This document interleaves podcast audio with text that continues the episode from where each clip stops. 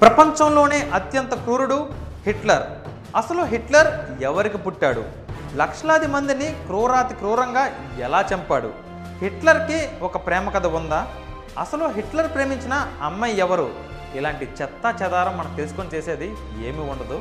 ఆ సోదంతా చెప్పడానికి యూట్యూబ్లో చాలా ఛానల్స్ ఉన్నాయి. మనం మాత్రం అసలు ఒక కూలివాడు ప్రపంచాన్ని శాసించేంత స్థాయికి ఎలా ఎదిగాడు? తన ఆలోచన విధానం ఎలా ఉండేది? ఎలా తన మాటలతో కోట్లాది మందిని ఇన్ఫ్లుయెన్స్ చేయగలిగాడు? చివరగా అతని పతనానికి కారణం ఏమిటి అనే విషయాలు తెలుసుకుందాం. Hi everyone this is Vikramaditya and welcome to my channel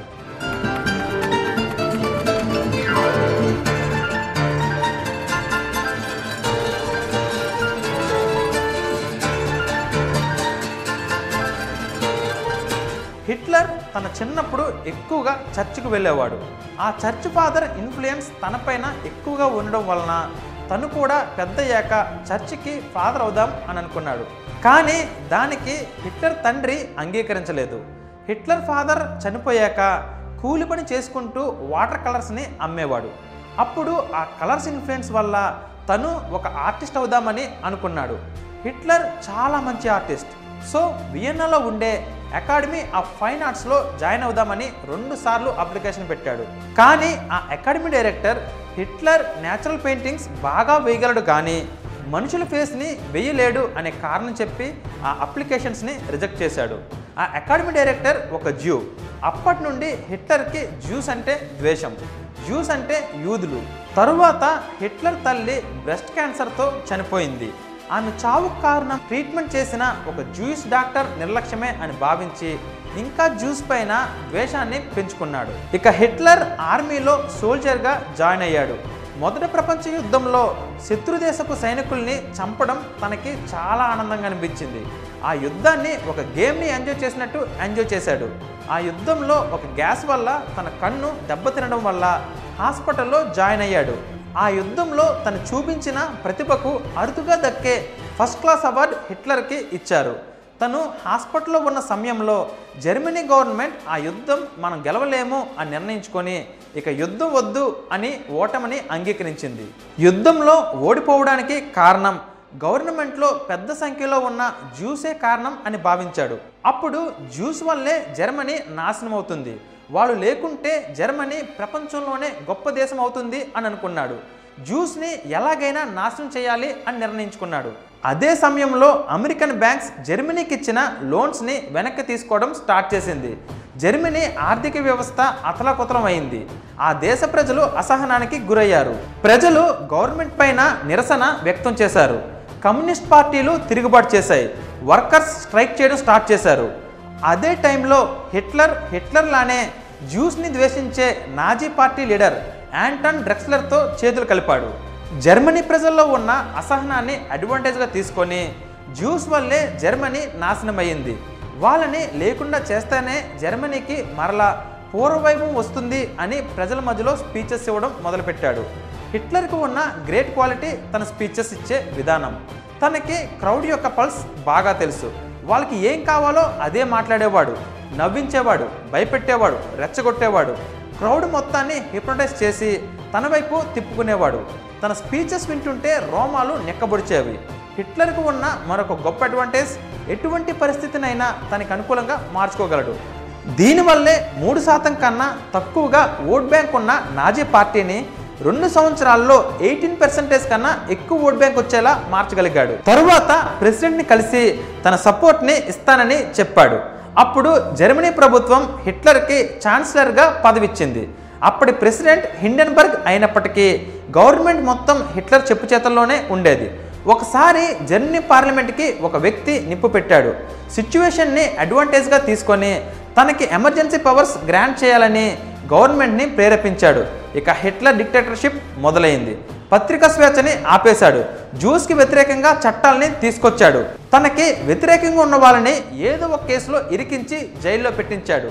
ప్రతిపక్షాలని నామరూపాలు లేకుండా చేశాడు. తర్వాత జర్మనీ ప్రెసిడెంట్ చనిపోయాడు. ఇక సైన్యమంతా తన కంట్రోల్లోకి వచ్చేసింది. ఏకగ్రీవంగా తన జర్మనీకి అధినేత అయ్యాడు. జ్యూస్ అందరినీ ఓచకోత కోసాడు హోమోసెక్షువల్స్ అండ్ వికలాంగులు దేశానికి భారమే తప్ప వాళ్ళ వల్ల ఎటువంటి ఉపయోగం లేదని భావించి వాళ్ళని చంపించేశాడు అప్పటి వరకు పడిపోయిన ఆర్థిక వ్యవస్థని సైనిక వ్యవస్థని ఎన్నో రెట్లు హిట్లర్ వృద్ధి చేశాడు. దీనితో ప్రజలకు ఆయనపైన నమ్మకం బాగా కలిగింది. హిట్లర్ ఎలా ఆలోచించేవాడంటే తనకు కావాల్సింది జర్మనీని ప్రపంచంలోనే గొప్ప దేశంగా మార్చడం. దానికి ఒకటే దారి ప్రజల్ని ప్రభావితం చేయడం. అలా చేయాలంటే వాళ్ళలో ఉన్న భయాన్ని కోపాన్ని పెంచి తనపైన నమ్మకం కలిగేలా చేయడం. నమ్మకం కలగాలంటే ముందుగా నా క్యారెక్టర్ సమాజంలో క్లియర్గా ఉండాలి అని అనుకునేవాడు. అందువల్లే పబ్లిక్లో ఎప్పుడు సిగరెట్ కానీ మందు కానీ తాగేవాడు కాదు. కానీ తను పర్సనల్గా సిగరెట్ మందు తాగేవాడు. సీక్రెట్గా డ్రగ్స్ కూడా తీసుకునేవాడు. హిట్లర్ వాస్తవానికి నాన్ వెజ్ తినేవాడు కాదు. Pure vegetarian.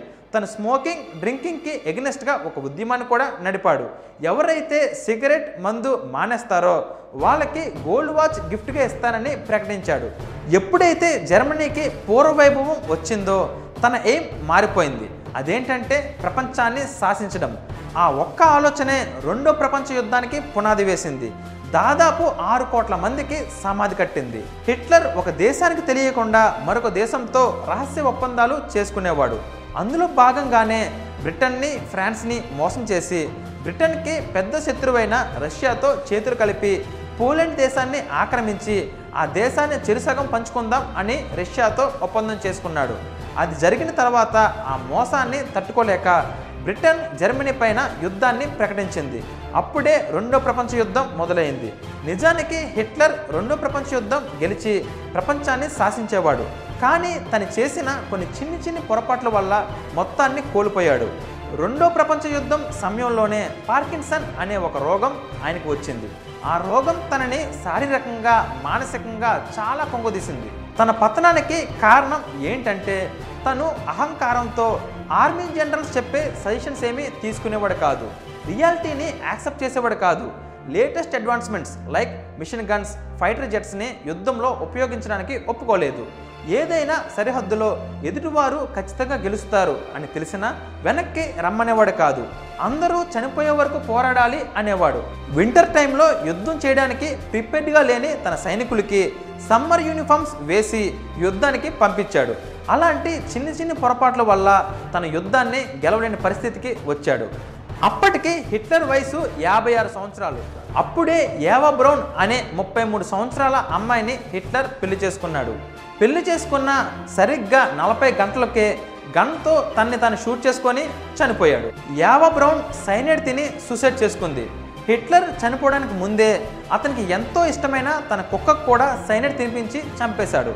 హిట్లర్ జీవితాన్ని మనం గమనిస్తే తను మొదటిగా కోరుకున్నది తన దేశాన్ని ప్రపంచంలోనే గొప్ప దేశంగా మార్చుకోవాలి అనుకోవడం. ఆ ఆలోచనే తనని ముందుకు నడిపించింది. ఆ ఆలోచనే తన నోట్ నుండి వైబ్రెంట్ స్పీచెస్ ఇచ్చేలా చేసింది. ఆ ఆలోచనే తనకి ప్రతికూలంగా ఉన్న ప్రతి పరిస్థితిని అనుకూలంగా మార్చేలా చేసింది. ఆ ఆలోచనే తనని ఉన్నత స్థాయిలో నిలబెట్టింది. ఆ ఆలోచనే సంకల్పం. తన దేశం కోసం తను చేసుకున్న సంకల్పం గొప్పది.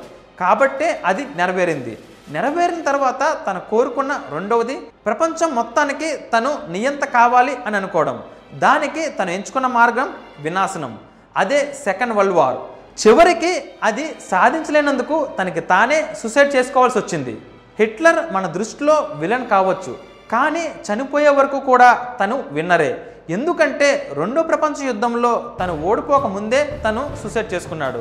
హిట్లర్ మంచి చేశాడో చెడు చేశాడో పక్కన పెడితే నాకైతే అనుకున్నది సాధించడం కోసం ఏం చేయడానికైనా వెనకాడని తన తెగింపు అంటే చాలా గౌరవం.